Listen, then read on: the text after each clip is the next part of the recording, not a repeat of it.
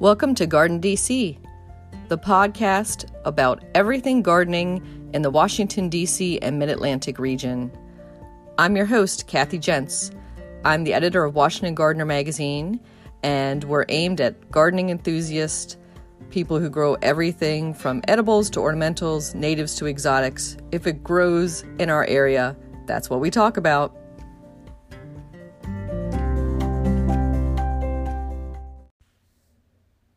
Welcome to episode 129. In this episode of Garden DC, the podcast about mid Atlantic gardening, we talk with Kat Kahn of Harvest Share, all about harvest collections for the hungry. The plant profile is on paper whites, and we share what's going on in the garden as well as some upcoming local gardening events in the What's New segment. We close out with Marianne Willburn, who shares the last word on winter gardening. This episode, we're joined by Kat Kahn. She is Executive Director of Harvest Share and a lifelong gardener. Welcome, Kat. Hi, Kathy. Um, nice to be here on this uh, cool, rainy evening here. I am a lifelong resident of Montgomery County, but I am not really a lifelong gardener. Oh. Um, I actually used to call myself the brown thumb.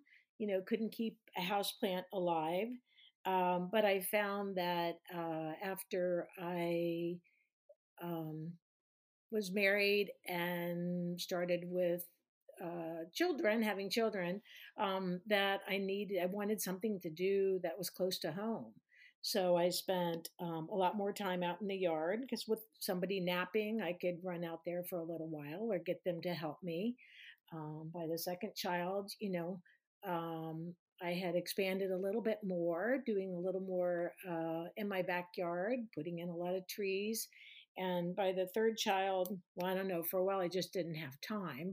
But um, now uh, I'm an avid container gardener primarily. Um, I started with an interest in uh, native plants and perennials that would attract butterflies and bees and uh, hummingbirds to my backyard.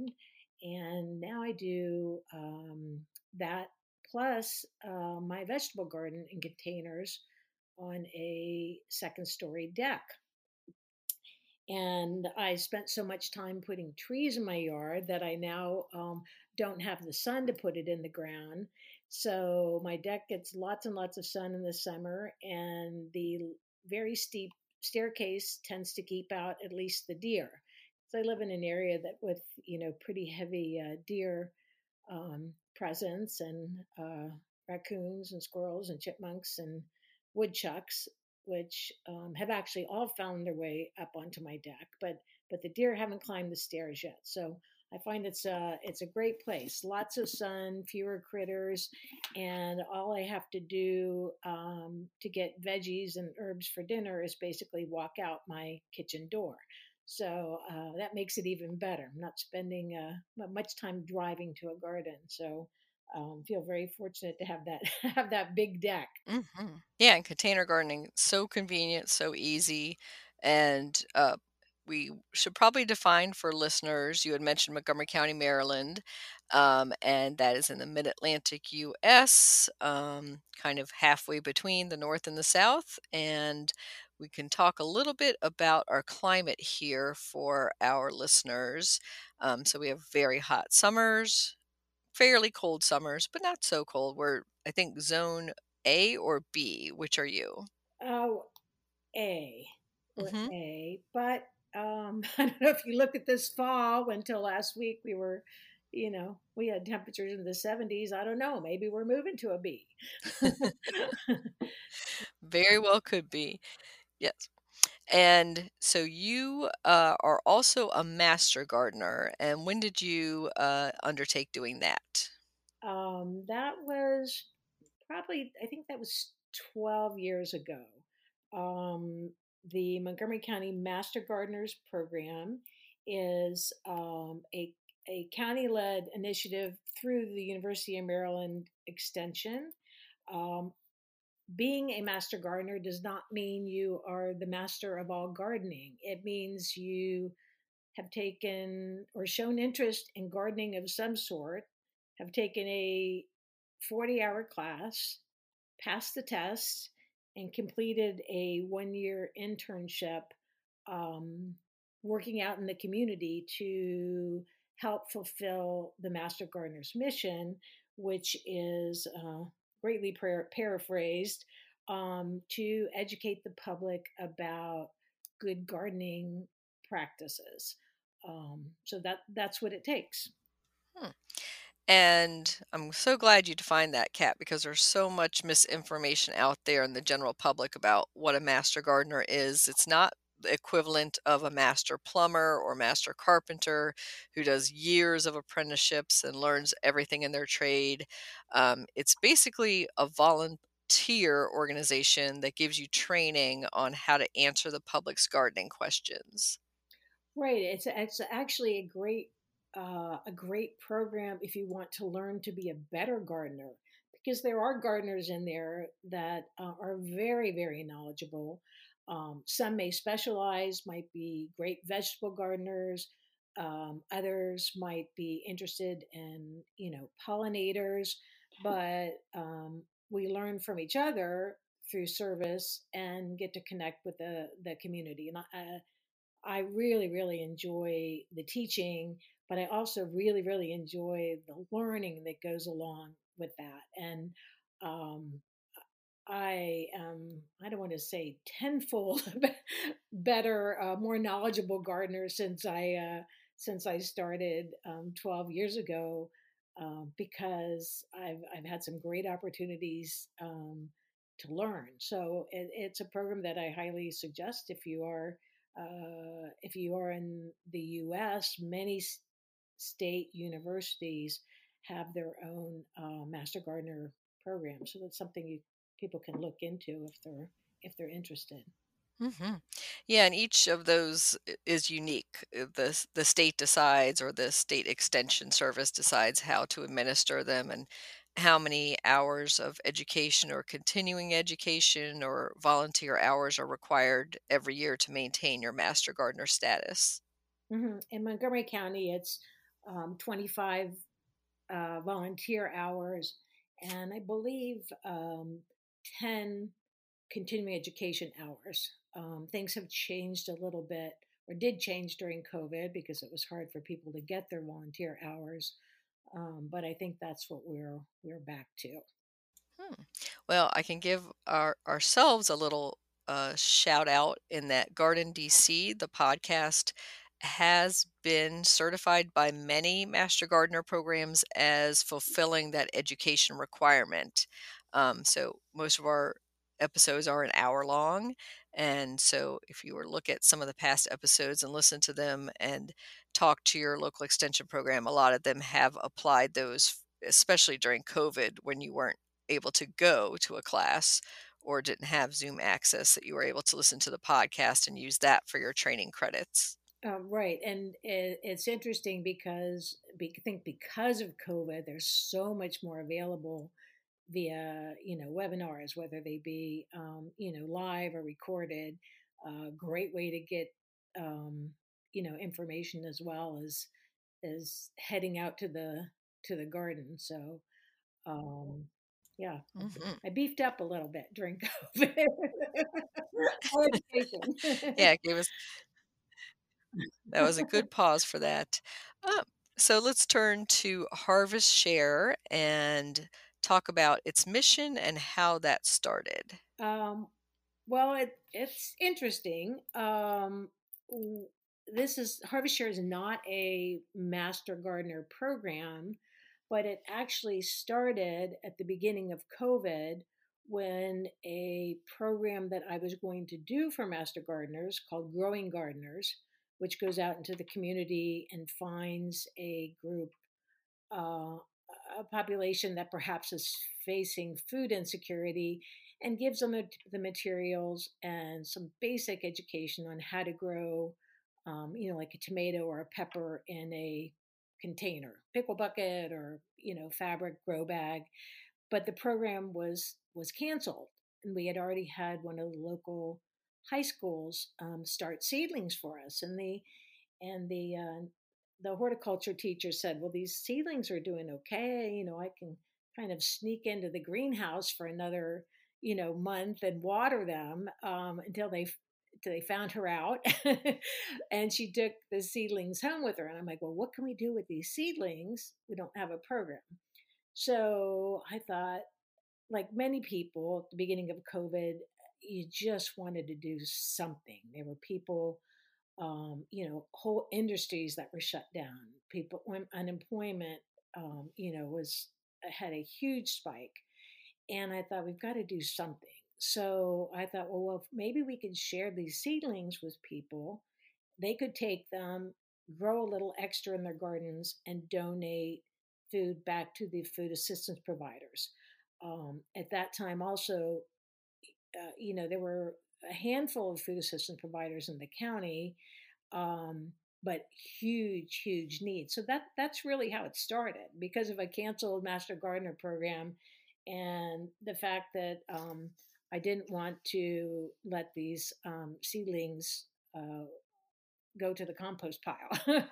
so um, mm-hmm. that was our start. So our goal was, you know, to see maybe we can get people to grow, you know, a thousand pounds. And really, after our first these season, um, this is not all backyard grown, but we did 9,000 pounds. And um, three seasons wow. later, we're now we're now into the tons. so not bad. 19 tons I calculated this afternoon, and that's not bad for a 100% volunteer, you know, organization. Um, the other thing that Harvest Share did is it really gave so many people an opportunity to do something. There was this feeling like, what can I do? You know, so we had people that donated seedlings the next year. Um, we, you know, found seeds, gave them the seeds. They donated the seedlings. Schools donated the seedlings. Um, we had people uh, collecting and um, produce, you know, from their backyard, growing a little extra. Uh, the community gardens in Montgomery County, the uh, Montgomery Parks program, had for several years really tried to um, reduce food spoilage or waste that was left in the gardens um, unharvested. So we teamed up with Montgomery Parks um, to better coordinate that effort.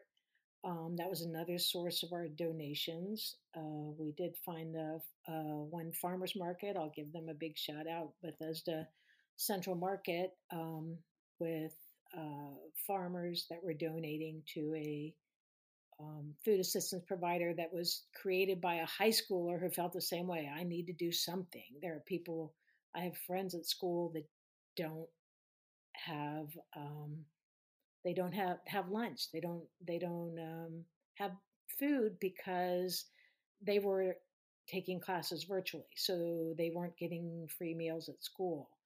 Um, so it really gave people an opportunity to say, hey, I can help.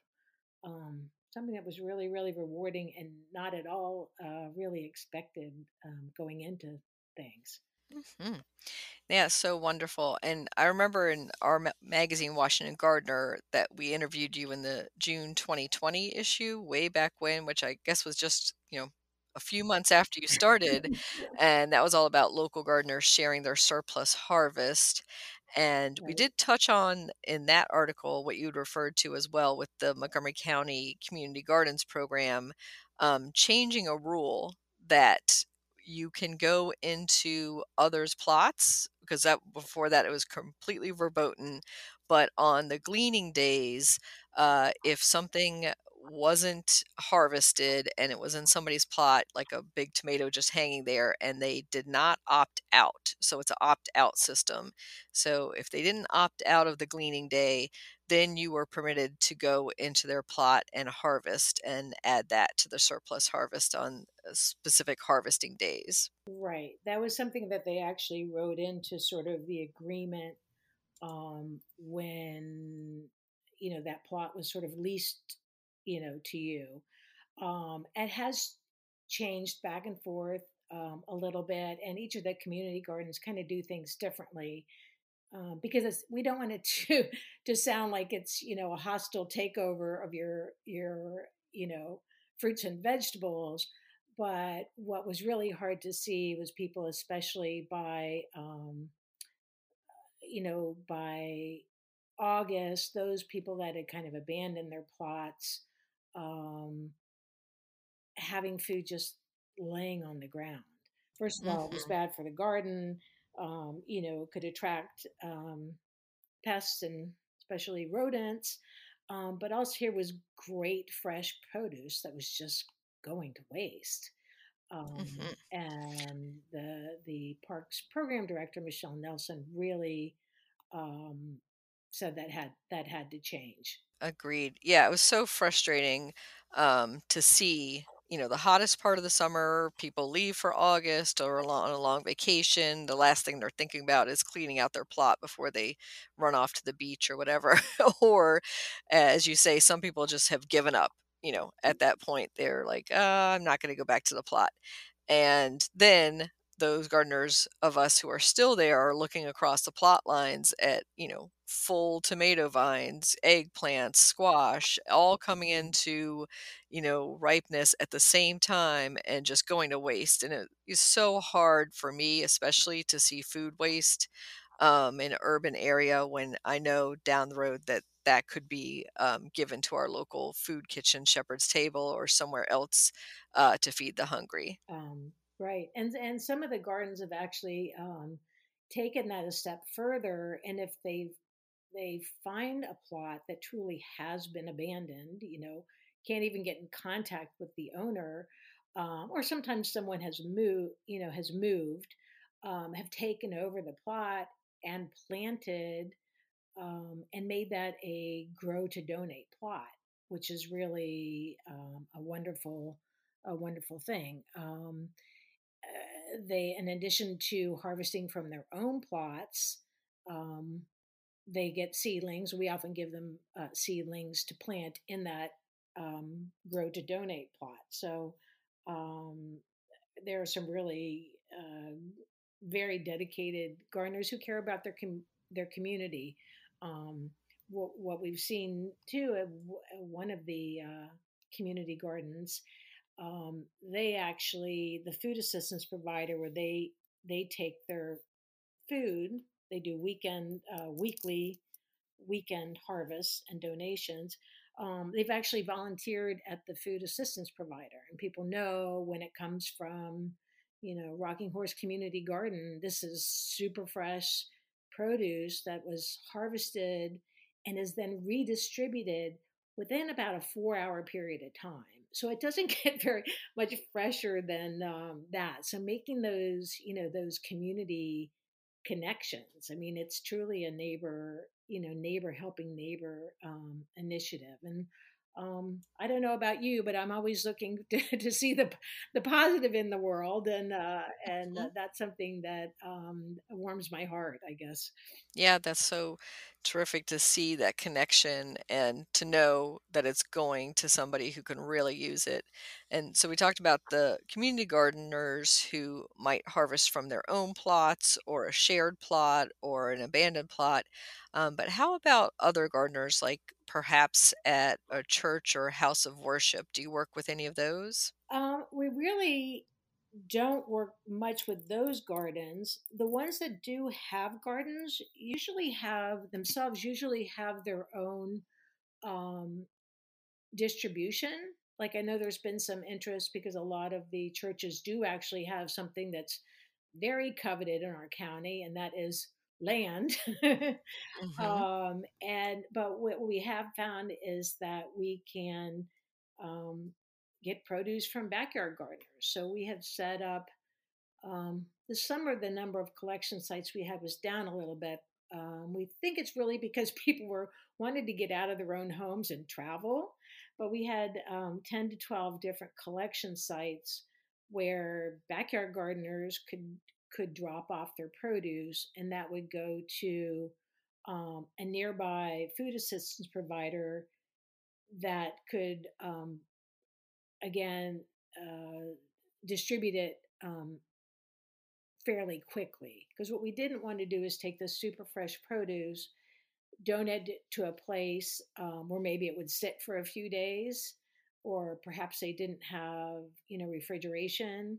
Uh, a lot of the places during uh, COVID that started as food assistance providers just out of need had no um, way to store fresh produce. Um, but if we could get it to them and have them redistribute it within a few hours, it didn't matter. So our goal was sort of 24 hours. So that was another um, source of um, you know donations. Um, we did have a Master Gardener um, program at the, one of our local recreation centers. They uh, in non-COVID times worked with youth during a summer program where the kids would get to plant and harvest and take the food home. And this was really in a high need community. So during COVID, they actually just used that garden um, to grow, to donate. Um, and they continued to give the produce to to the kids, but the kids aren't there um, after the middle of August. So then the rest of that produce goes to a food assistance provider about a half a mile away. Hmm. And that's such a great point you made about the storage capability and or storage options and, and getting that out when it's fresh. Um, so I have worked with food banks in the past who have actually said no to fresh produce, and you know that's always disappointing. And you think, well, these people would want fresh mm-hmm. produce, but then the logistics uh, can be troublesome, like you said, for storage, or you don't want something to sit for three or four days, like lettuce, and then it's not edible at that point when it gets picked up. Well, the one thing that we um, that we kind of say with pride is that you know we can harvest and we can collect and redistribute, but we do not process. So you can have turnips and carrots that might have a little extra dirt on them or maybe those you know those collard greens and cabbage they you know that you could give them a good washing. Um, this is super super fresh but i've never had anybody say oh do we have to cut you know do we have to cut all this dried stuff off our fresh garlic bulbs? You know it's as is. It shows that it is um, super fresh and you know, um, I guess local too. As a, you know, you're not going to be able to store loose greens for very long um, and keep them fresh. So they go out, you know, they go out right away. Hmm. Um, and do you um, work with some of the local uh, soup kitchens or chefs? And do they have special requests? I was wondering if if somebody were to plan plant something extra for the hungry, that there might be something specific that they're looking for. Um, that's a very good point because we now that we've sort of finished the um, you know the warm season harvest, and not as many gardeners are cool season um, vegetable gardeners. You know they are the greens, uh, the lettuce, the collards, things that need to be covered. Um, uh, they are hard to harvest and donate. So we do have kind of a lull, um, you know, from really December through uh, through March. Um, and this year we said, hey, let's go one step further. Let's take some of the food assistance providers that we've partnered with for three years and ask them, what can't they get? Um, you know, the Montgomery County Food Council and um, I don't know if it's Capital Area Food Bank, you know, they have done surveys to say what do people want. But what no one has done is said, well, not only what do people want, but what can we actually grow here? because mm-hmm. when you're mm-hmm. talking about small scale food production, we're probably not going to, you know, take up a garden plot to plant potatoes.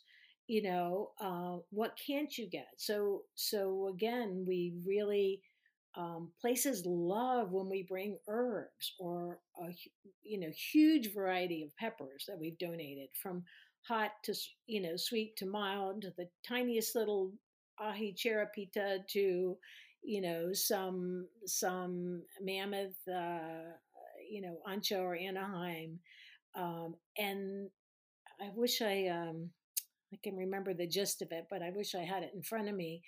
And speaking to one of the um, local food assistance providers um, that is run out of a church, but it's actually a county program now, you know, I said, do, does what we do make a difference? You know, and she said, well, what you bring us helps take what we have here um, at the pantry and create a meal, create something that that someone wants to eat because you can give them dried beans and you can give them you know dried rice and canned this but you throw in herbs and peppers and fresh tomato um, or you know okra and eggplant you have a meal like a meal with some dignity.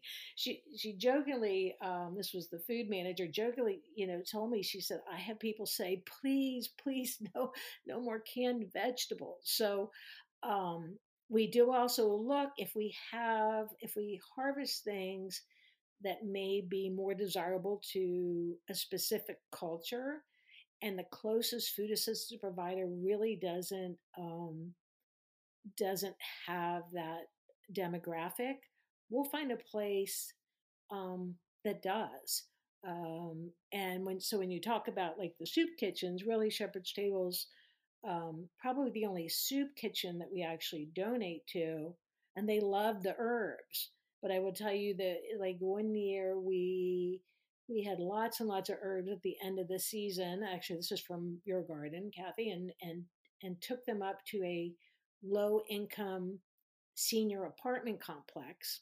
I had made a contact up there who would take them and um, you know spread them out on a table in the in the great room and oh my goodness people were so appreciative um, for something that you know you think oh i was just gonna toss this in the compost pile you mm-hmm. so it's those little things that make the meal um, mm-hmm. so I, I love hearing that that the herbs are so appreciated and that peppers, and I think peppers are so easy to grow for us here and so prolific. I love growing peppers. I, uh, and I'm the only hot pepper eater in my house. But there, you know what? You can even a novice gardener can feel really, really successful with uh, you know, with a pepper plant and a five gallon pickle bucket. so mm-hmm. inexpensive. You'll feel like, you know, oh, look what I did. Uh, they're beautiful. You know, you've got the great colors. And um, and the thing is, I when I when I think back to when I started this, you think about oh the numbers. You know, we said we've done 19 tons of food, but when you figure how much that is really small scale, is herbs and peppers and you know, the squash weigh a little more, but this is a lot of food. This is not, you know, a one pound can of beans or, you know, or a two pound bag of, you know, this. This mm-hmm. is, uh, it takes a lot of jalapenos to, to hit a pound. Oh yeah, measured it, but it's a lot of that could affect that can uh, that could help a lot of people with a meal. You know, mm-hmm. if you mm-hmm. need one jalapeno, you know, to to go with those rice and beans, but it may transform a meal. Um, so I do really like your idea of of asking, and I thought we finally had a place that I think um, we can ask and start doing some small scale surveying. You know, we're not going to be able to grow everything. Um, you know, we have lots of calls for cilantro, but cilantro and uh, does is tough as I don't have to tell you. Mm-hmm. It's hard. You have to be a little more advanced gardener. You have to trick Mother Nature and the plant. Yes. Um, to get cilantro to grow successfully for more than about what six weeks. mm-hmm. Yeah, and I would say that uh, you know, going back to the peppers, that because they're fairly pest free, the deer don't eat them, squirrels don't eat them. You know, that's that's probably one we can jump on uh, and say not just for beginners but you know plant a few extra pepper plants and maybe some different varieties like you said that would appeal to different cultures. So say if there's a pepper in for a certain cuisine um, you know like I, will grow the thai orange but i'll also grow some brazilian peppers every year. Mm-hmm. and um, so you were saying uh, what people were specifically looking for. I had talked to one of the chefs at at shepherd's table and he surprised me by saying onions. I was very surprised because I thought, you know, for donations, people might drop off a sack of onions every once in a while. Yeah, that is interesting. Um, and onions is one of the things that came up on the you know most most desired food list across multiple cultures. Um, you know, the onions, the potatoes, the whatever, but still not something that on a large scale you would even think about. I mean, on a small scale, you would think about growing. Uh, at least, hmm at least I wouldn't. But yeah, and that's and and I uh, that's really interesting. Hmm.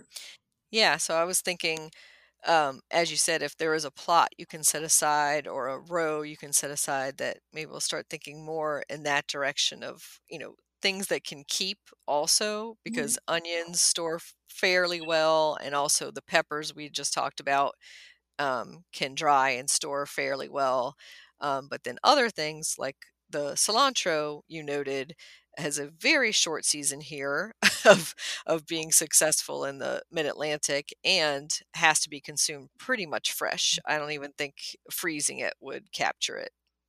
But you know, um, what you just said, Kathy, you you talked to the chef that um, during COVID things were different. I mean, it it really was a coordinate coordinated effort to have you know neighborhoods collect produce and then deliver it to a food assistance provider. But it generally had to be at a very specific time on a specific day because you know the the first year of the pandemic, especially um, they didn't want everybody in and out you know of their of their uh, kitchens or their storage Mhm. area but now go ask you know if you're a gardener and you've got a little extra space go to the soup kitchen or you know go to a food assistance provider and say hey i've got a little extra space.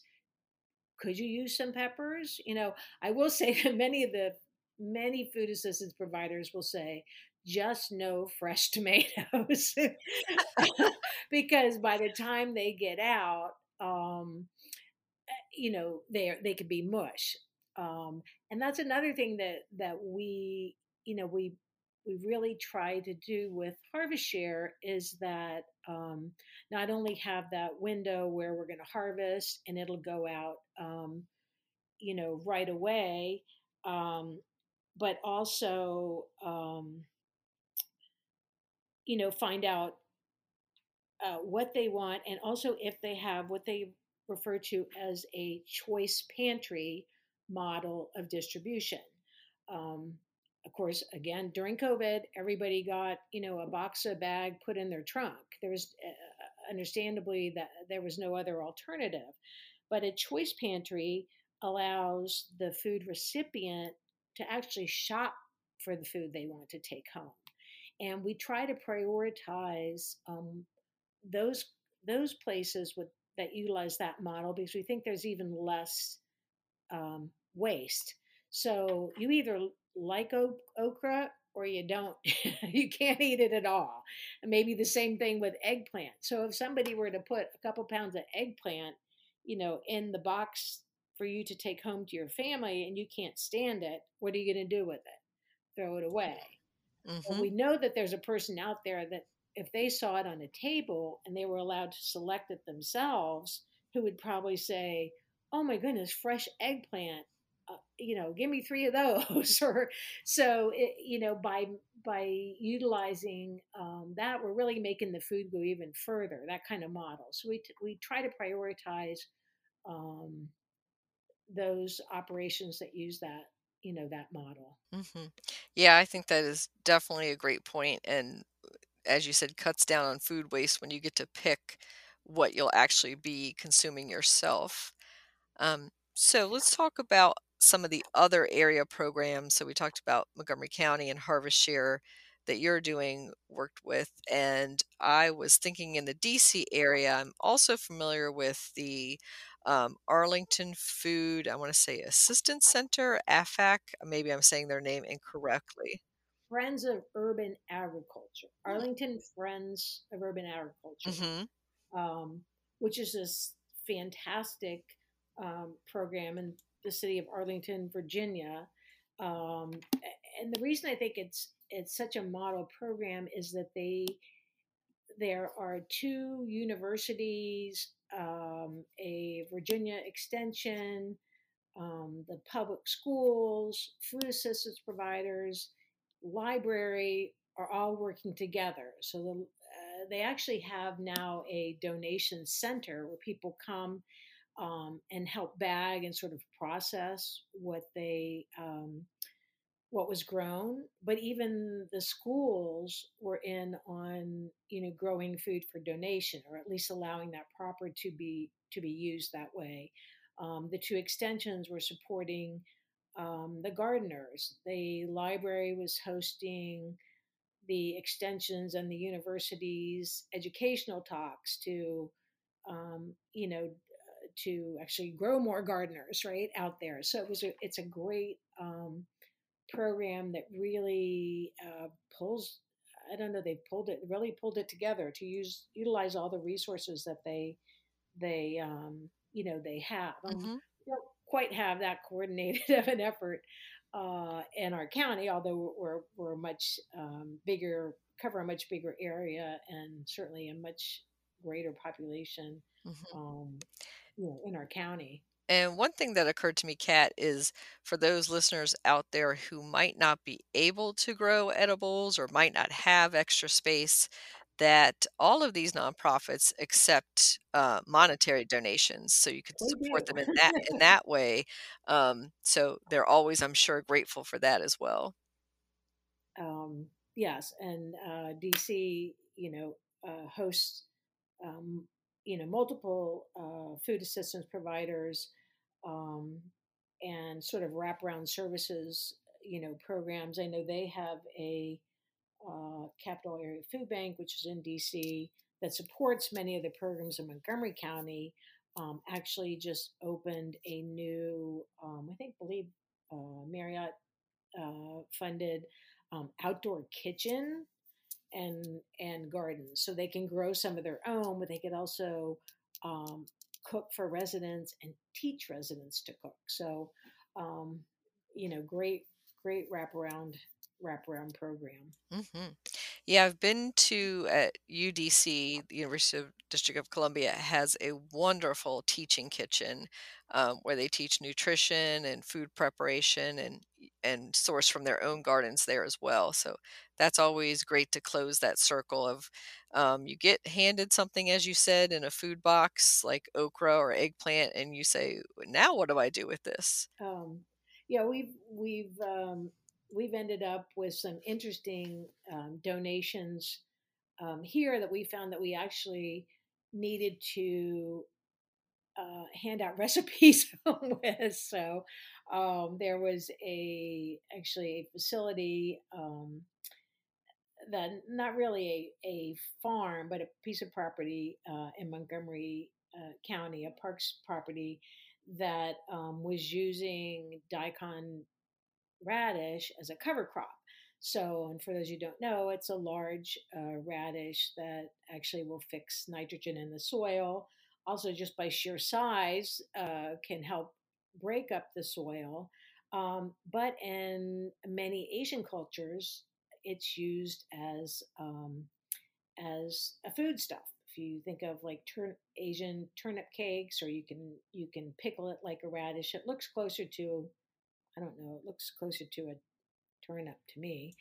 Um, but hmm we found, well, we had so much of it, we thought, well, unless we get this to the right population, we better put some recipes together so people know what to do with it. Um, the same thing with pumpkin. We had some cooking pumpkins, but not everybody, you know, cooks with pumpkins. So we'd had to throw together um, some recipes in multiple languages and say, hey, could you hand this out when you're handing out these cooking pumpkins? You know, here's what people tell people not to carve them, that they're supposed to eat them, and this is this is these are some sample recipes. Hmm, great idea. And so, for those who are not in the immediate DC area, or um, maybe their area doesn't have a harvest share or a program similar to Plant a Row for the Hungry, or um, any of the those that have similar names, um, what is your advice about either starting a program or finding one near them? Well, there are there are lots and lots of grow row, plant a row programs. If you, you know, Google that, see what pops up in your area. Um, if not, you know, go to the local churches with the food kitchens, see what they need. Um, you, you know, you can create your own little um, collection site amongst neighbors or you know a few you know people and you know aggregate the your harvest once a week during whatever your season is and take them over there it doesn't have to be fancy um, harvest share is 100% volunteer um, people just pulling together um, you know to help help their neighbors so it doesn't really take, um, you know, it doesn't really take a lot. Or talk to the soup kitchens. What can I do for you? What can you use, you know, fresh? Um, you have room for those onions that everybody wants, you know. Um, that I think that's how I'd get started. And actually, I'd, I'd you know be willing to to talk to anybody who um, who wanted to get uh, started. I, you you had mentioned the article in June of um, 2020 um, you know, I just really didn't even have a plan. I just had an idea back then, and I thought it was actually one of my uh, one of my kids had been college, you know, program had been canceled and was living at home, and she was like, "Mom, you should just do it. You know, what do you have to lose?" And I thought, "Yeah, you're right. What do I have to lose? I've always um, been interested in." Um, hunger related issues really i'm um, uh, nurse practitioner, adult nurse practitioner um, by education, and um, know how important it is for people to have access to that healthy, nutritious food, how it affects all aspects of our lives. Um, so, you know, happy to uh, to talk, really talk to anybody and help them get started. Hmm. Thank you so much for offering that, Kat. I think that's so generous and so inspirational as well as, you know, your daughter saying, just do it. You know, what do you have to lose? And yeah, if you have the the time and resources and maybe just a few contacts, you can get that started. And I was thinking of one small way that I've seen people do it during COVID, Cat, and that is uh, maybe you're familiar with those little free libraries that have sprouted Mhm. out and you know basically looks like a little box on a stilt um, where people leave books and take books and some of those during covid were converted to little free pantries um, Right. so most of them had um, non-perishable goods that i saw they would have like you know the canned vegetables or a rice packet or something but nothing is stopping you from you know doing some fresh produce a couple bags of tomatoes or something as well in those Well, actually, I, I there was um, and most most of the time, I I found it was students that were kind of manning these with adult supervision. Um, who really were a little bit leery of getting into fresh produce. Um, and maybe I, maybe I was just playing the devil's advocate a little bit to say, you know, how often do you check your boxes or, you know, to make sure, um, you know, because you can't really leave tomatoes out, you know, in a little pantry like that. But there are some really, really successful hmm pantry type um, you know programs really all around the country. I mean, I think it was I think New, New York started some they have some huge pantries um, that I think started with uh, restaurants kind of boxing up um, food at the end of the at the end of the night or extra meals. Um, but uh, you know, certainly uh, some squash would stay out there for a while without a without issue. Um, hmm but you just do have to make sure somebody's monitoring them you know the the heat of at least our summers. Oh yeah, for sure. Yeah, you definitely have to be checking it almost daily. And I had done um, some seed drops, some seed pack drops during COVID at various little free libraries throughout the DC area um, with the permission of that little free library owner. Um, so we never wanted to drop seeds if it was uh, somebody who just wanted books only. Um, into that. But we could say, you know, if you want free seeds to grow this season, they're at such and such a box. And, and that was the year we couldn't hold our seed exchanges in person. Um, so we were at least able to distribute that that way. Huh, that's a great a great idea. Um, hmm we did well. We one of the other things that Harvest Share did uh, uh, has done the last um, two springs is a seedling share event, um, and started out with COVID. you know, with COVID, people would drop off extra seedlings that they had grown, and then by a certain date, and then you know the next weekend, pe- those who said, you know, hey, I'd like to try to participate, um, would come back and you know shop for plants. So we couldn't exactly have it as a swap because we were trying to make it, you know, contact free and social distancing and things too. But the first year, well, the first and second year, we both had about the same amount. We uh, we had over 900 um, seedlings to share, which is a whole lot of plants. Oh, yeah, that is a Uh, lot. so and share those with the community gardeners and people that said, "Hey, I want to try, and I'll try to grow enough to donate." You know, didn't make anybody sign on the dotted line because uh, you know you, you can't uh, guarantee that you're going to have tomatoes just because you planted them. You know, hmm Exactly. um, so but it was sort of a good faith effort, and we had uh, had seeds to to share as um, as well. And then the rest of the seedlings, another thing that Harvest Share does, I haven't talked about, is um, you know, to try to really grow gardeners. And, and as, as I said before, growing gardeners is a master gardener program, but they were shut down during COVID.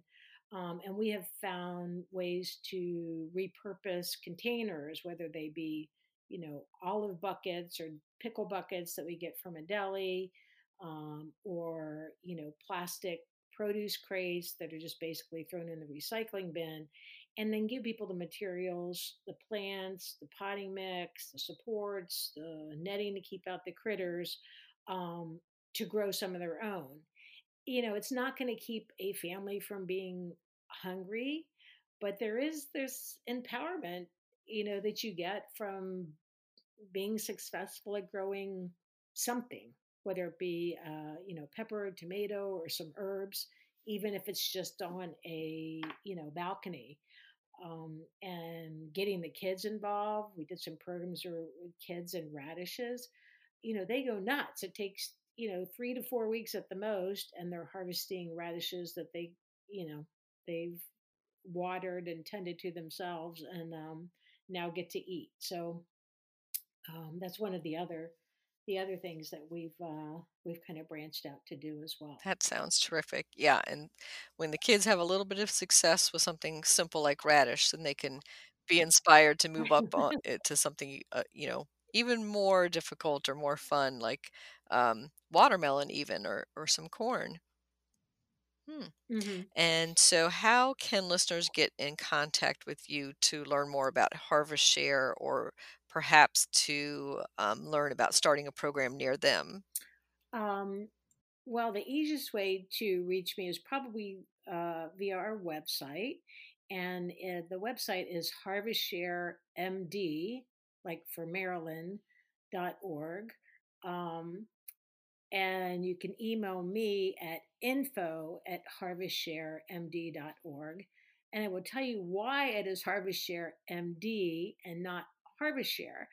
Um, because the Harvest Share URL was available, but because we are a shoestring budget operation, I didn't want to pay the $900 for the URL. So I chose to, I chose the $11 one. so that's why we're Harvest Share MD. Um, but hmm I, uh, we can also find us on, um, you know, Facebook and Instagram um, to see our, our pic- pictures and our accomplishments. And again, that's Harvest Share MD. Excellent. Well, thank you so much, Kat, for sharing this information. And because we are in the Thanksgiving season, I thought we'd wrap up and maybe share some of our harvest traditions or things that we might be enjoying on the Thanksgiving harvest table. Is there something you're growing that you're going to be sharing on Thanksgiving? Hmm. Well, I, if, unless I can find a way to use those last hot peppers, There's no squash left, um, but I uh, I did. I just pulled my last uh, pepper plant, this little tiny uh, Peruvian pepper called the ají charapita, and it it just about crushed me because it still had some flowers on the plant. So I don't know. I might I might sneak that into my squash soup because I'm always trying to put a little hide a little heat in my food. Um, you know, my my kids have been known to say, "Mom, did you put cayenne pepper in the vodka sauce?" And I'd say, "Darn, put a little too much," but it was good, wasn't it? well, it sounds delicious. Right. Thank you so much, Kat. Hey, it's Kaley Cuoco for Priceline. Ready to go to your happy place for a happy price? Well, why didn't you say so? Just download the Priceline app right now and save up to 60% on hotels. So, whether it's Cousin Kevin's Kazoo concert in Kansas City, go Kevin, or Becky's Bachelorette Bash in Bermuda, you never have to miss a trip ever again. So, download the Priceline app today. Your savings are waiting. Go to your happy place for a happy price. Go to your happy price, Priceline.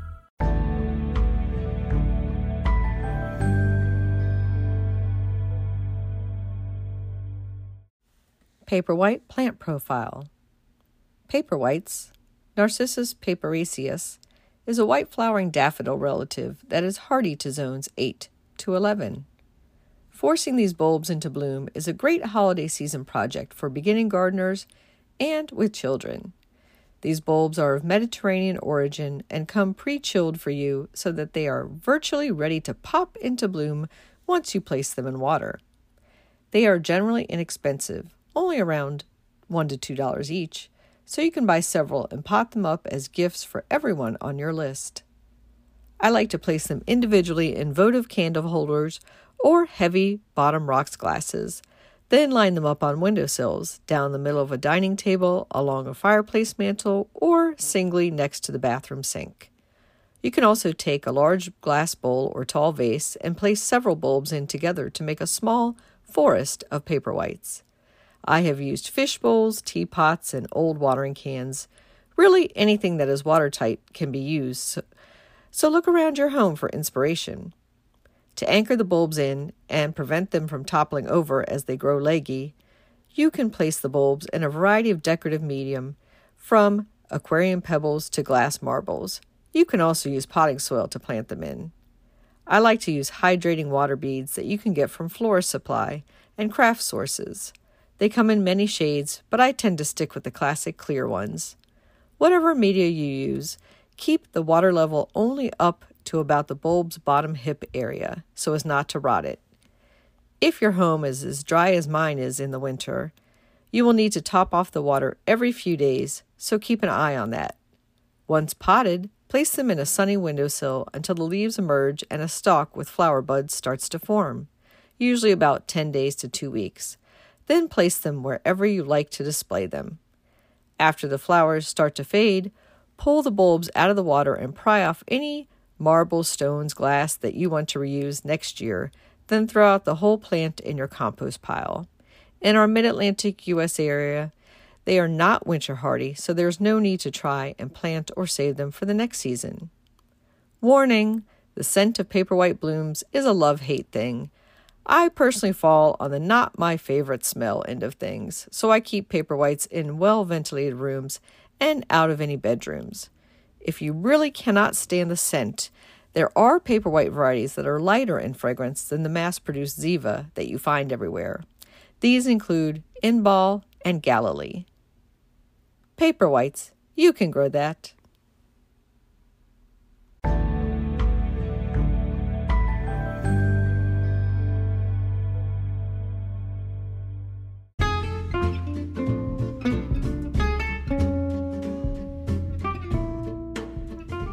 What's new in the garden this week? Well, the freeze hit, and I lost my coleus in all the containers I had it in still.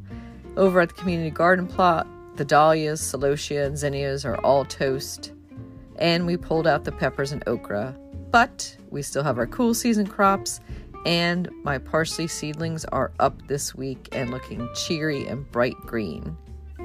In the local gardening world, a few events to look out for. include the U.S. Botanic Gardens Seasons Greenings holiday displays. This year it runs from Thursday, November 24th through Monday, January 2nd, only closed on December 25th. As part of the festivities, G gauge model trains will run from 10 a.m. to 5 p.m. each day in the gated outdoor gardens, and the conservatory will feature poinsettias, holiday decor, and DC landmarks made from plant materials. You can sign up for a make and take kissing ball class on Saturday, December 3rd at 11 a.m. at the Sandy Spring Museum in Sandy Spring, Maryland. And you can register for that at their website at Sandy Spring. And you can create the kissing ball using locally harvested boxwood. And during the workshop, you will learn the art of working with fresh greens to take home the perfect addition to your seasonal decor. Planning a bit ahead, Greenspring Gardens has announced their winter 2023 schedule, which includes the Washington Gardener Seed Exchange on Saturday, February 4th, and several classes, including a garden terrarium workshop on Saturday, February 11th, starting from scratch with seeds on Saturday, February 18th, and into intro to tree and shrub pruning on Saturday, February 25th. Happy gardening!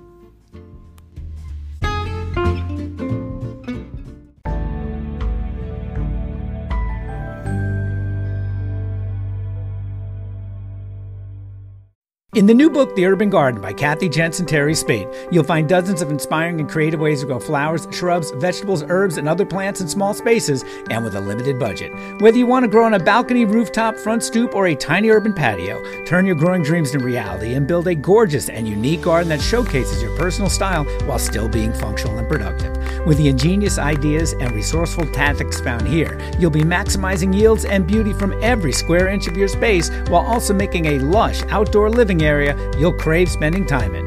Whether you're growing edible plants or beautiful flowers, the 101 amazing growing ideas found in the urban garden will turn your tiny urban yard into a treasure trove of green you'll be proud to share with family and friends. Buy your copy today at your local retail bookseller or order it online now at Amazon.com or bookshop.org.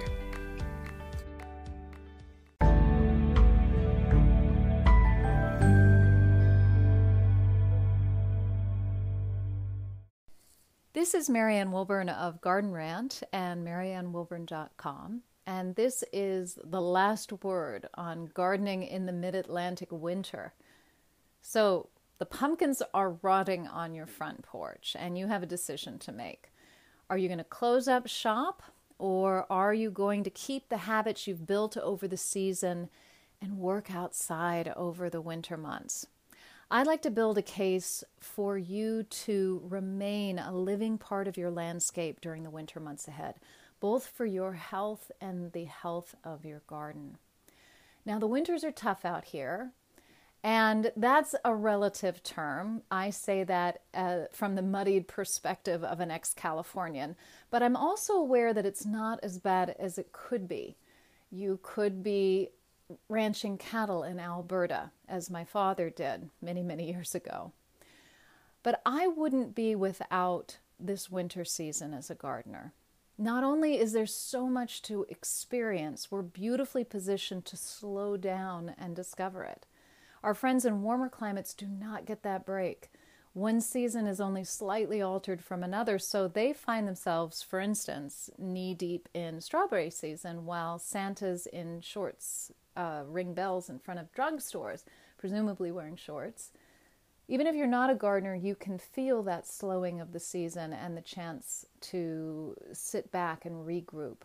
And when you accept that time for what it is, there's a chance to discover. Some of my favorites mosses, hundreds of them, geological formations that are just bare and rugged on the hillsides and in the fields the white barked sycamores rising out of the forest that once completely covered them. And I could go on, but those discoveries are all personal and they're yours to make, depending on where you live and where you walk. They're different from the joys you'll experience during the other three seasons of the year, but that in itself is a source of happiness, unless, of course, you're determined to be miserable. But why be miserable when we are given a head start as gardeners? During the chaos of spring and the rave, non ending, it feels like, of summer, it, it feels like you're running a race. By the time you've weeded, deadheaded, mulched, edged, fixed, etc., it's time to weed, deadhead, mulch, edge, etc. again. There's very little time to hit the big items, all that stuff that you wish you could do if you only had time. Well, winter gives us that time. There are some tasks you can't do, those that involve digging in frozen ground are top of mind. But other things, such as brush and bramble and vine clearing, are made infinitely easier if A, you aren't battling the relentless vigor of the season, which undoes everything that you do, and B, everybody's naked except for you. A job that might have taken you two hours can take 10 minutes when the foliage is gone and you can actually see what you're doing. And it keeps our bodies conditioned to physical labor. Spring is gorgeous, but it can also be grueling if you spent most of the winter avoiding anything other than a chair. Winter allows us to keep good habits, and gardeners need good habits above most things. Lastly, is the longing. Winter in the mid Atlantic builds anticipation better than Tom Hanks and Meg Ryan. And I use more current examples, but it's a hard Hollywood analogy to make these days since anticipation has sort of been replaced by a lot of participation about six minutes into a movie. But that aside, for those of us who still find the build-up as or more delicious than the consummation, the complications of winter are all part of that dance. How better can we appreciate the presence of something than by experiencing the pain of its absence and the anticipation of its return? By the end of the January February gauntlet, our senses have been finely tuned to detect any shift in temperature, any warmish breeze, and greet it with disproportional joy. Whether you're a gardener or the anti gardener, your spirits cannot fail to be lifted by what I think of as the yellow triad of the mid Atlantic spring, which is forsythia, daffodils, and dandelions. That's simple. To stand there on an early spring day with the sun at your back and the earth awakening in front of you, a sublime pleasure. It can only be entirely experienced in those parts of the world where the earth was fully asleep to begin with. Forests of sugar pine or palm don't make one yearn for the sight of color. When you're outside more than once every two weeks, you'll see it. You'll feel it coming more fully than you can from inside of your car or inside of your home. So gear up, put your shoulders back, and face the winter with excitement. It'll keep you fit mentally and physically and give your garden a head start on next year.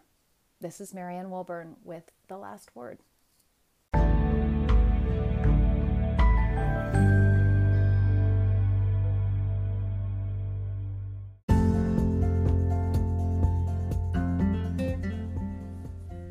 Thank you for listening to Garden DC.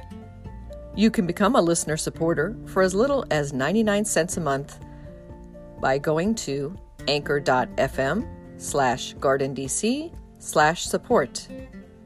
Another way to support this podcast is to subscribe to our monthly digital publication, Washington Gardener Magazine. To do so, go to washingtongardener.com. Thank you.